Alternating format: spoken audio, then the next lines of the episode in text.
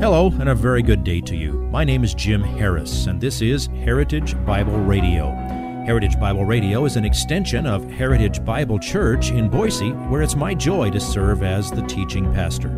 Every day, we devote our radio time to studying a portion of the Word of God so you can know Him better through Jesus Christ and serve Him better through your local church.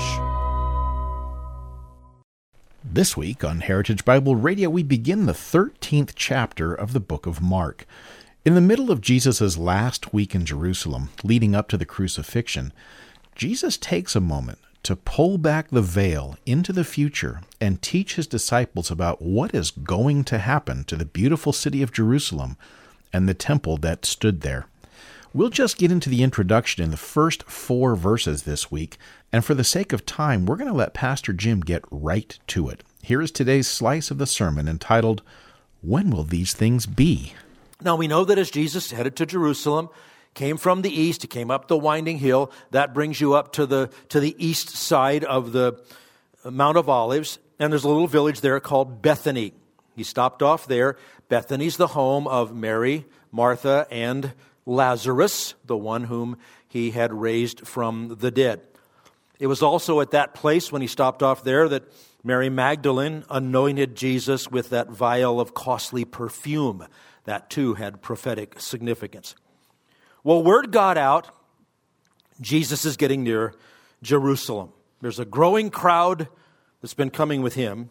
There's a whole bunch of people in Jerusalem who've come for the, the Passover. And so people streamed out of Jerusalem toward Bethany as they came out of Bethany toward Jerusalem. And the two crowds came together, and you had one big crowd.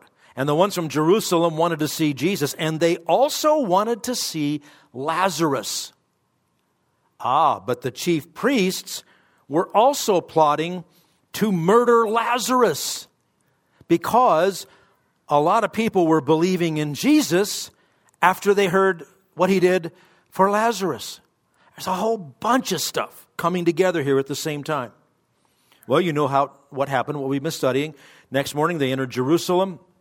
Jesus rode on a donkey, fulfilling the prophecy of Zechariah 9 9. They entered the city of Jerusalem. The big crowd met him and they laid down palm branches. That's why the Sunday before Easter is usually called Palm Sunday, just because they laid down palm branches. They were crying out, Hosanna, blessed is he who comes in the name of the Lord. That assures us that that crowd was expecting the Messiah, whom they believed to be Jesus, to set up the kingdom right away. Came into town, went into the temple, healed everybody who came to him who wanted healing. And the chief priests and the, and the scribes saw what he was doing, and oh, their, their infuriation quotient was at the boil over point. Jesus left them that night, looked around the temple before he did, spent the night in Bethany with the disciples. And there was evening, and there was morning, one day of Passion Week. The next morning, they went back into Jerusalem, and it was on the way there that Jesus cursed that fig tree that bore no fruit. This time it wasn't a parable, it was another illustration, though, of the lack of spiritual fruit in Israel under the leadership of the Pharisees and the Sadducees and all the other factions. When they got to Jerusalem that time, Jesus entered the temple and cleared out all the money changers and those who were selling sacrifices, turning the temple into a robber's den. After that, there were some Greek proselytes that is, Greek converts to Judaism who met with Jesus, and he explained to them again that he must die. So he's, he's dealing with this expectation of you're going to sit on the throne right away, and he keeps telling him, no, I'm actually I'm going to be betrayed, arrested, tried, crucified, and I'll rise again. During that conversation, God spoke audibly in the temple. I must have been eerie and goose bumpy and pretty astounding. Many more believed, but they were still intimidated by the Pharisees, and that time we're told Jesus hid himself from the multitudes. That evening, took the disciples out of the city again. On their way, they pointed out the fig tree that he had cursed, that it instantly withered. Didn't just slowly die a natural death, it was instantly withered right out to the tips of the leaves. And Jesus used that to teach them to have faith in God and to know that that was a picture of what was going to happen to the religious system of the Pharisees and the Sadducees. And there was evening and there was morning, day two of Passion Week. They returned to the temple the next morning. The chief priests and the scribes and the elders of the people confronted Jesus. Now we're right up to where we've been in Mark. Remember how they, they questioned his authority. Who gave you the authority to do this? You know the answers. Jesus won the argument, and then he taught them three parables. And then they came at him again. The leaders again were trying to figure out how can we trap him and get him, get him in trouble so that we can have him arrested. So they took turns. The Pharisees came. The argument didn't work. Jesus won. The Herodians came. The argument didn't work. Jesus won. The Sadducees came, and the argument didn't work. So then they sent a brilliant scribe from the Pharisees. He too failed, and every time gave Jesus an opportunity to demonstrate his authority and his superiority. Finally, he embarrassed them all to silence. Then he addressed the whole multitude. And last time I tipped you off about Matthew chapter 23, all of the series of woes. Woe to you, scribes and Pharisees, hypocrites. And he pronounced that on all of them. And he lamented over the spiritual condition of the whole city of Jerusalem. And we left off last time with Jesus pointing out the poor widow who came and put into the temple treasury her last two coins, everything she had to live on. And he used that as the opportunity to teach his disciples that how the apostate religion of the hypocrites actually devours widows' houses. Just like the charlatans of today that take advantage of people, send us your money and we'll send you the blessing. That's what they were doing in a different format. Following the pattern of the previous nights, Jesus led the disciples out of the city to the east. That meant that they would walk out of the city, down a steep hill, is a V shaped valley there, up the other side, and then you're on the Mount of Olives. I promise you, almost any picture you've ever seen of Jerusalem if it wasn't taken from a helicopter, was taken from the Mount of Olives. It's a spectacular overview of the city there. If you see it now, the, the dominant feature is the gold dome of uh, a, um, Muslim mosque that is sitting on that now. And that, that's a bit problematical for some things we know are going to happen. I can't wait to see how that's going to, uh, to work out. But they're, they're on the Mount of Olives. And Jesus has talked about this house being left desolate, this destruction that is, is coming. And he, he's, he's cleared out the temple, symbolizing the judgment that is going to come. And, and they turn back, and some of the disciples are pointing out everything in Jerusalem. They're thinking about the temple and all that he had done. That's when this course, this discourse was delivered. After this discourse, there was evening and morning, day three of the uh, Passion Week. But he has something really important to say to them that night. So that's when this discourse was delivered. Now I want to skip to point number three in my uninspired outline.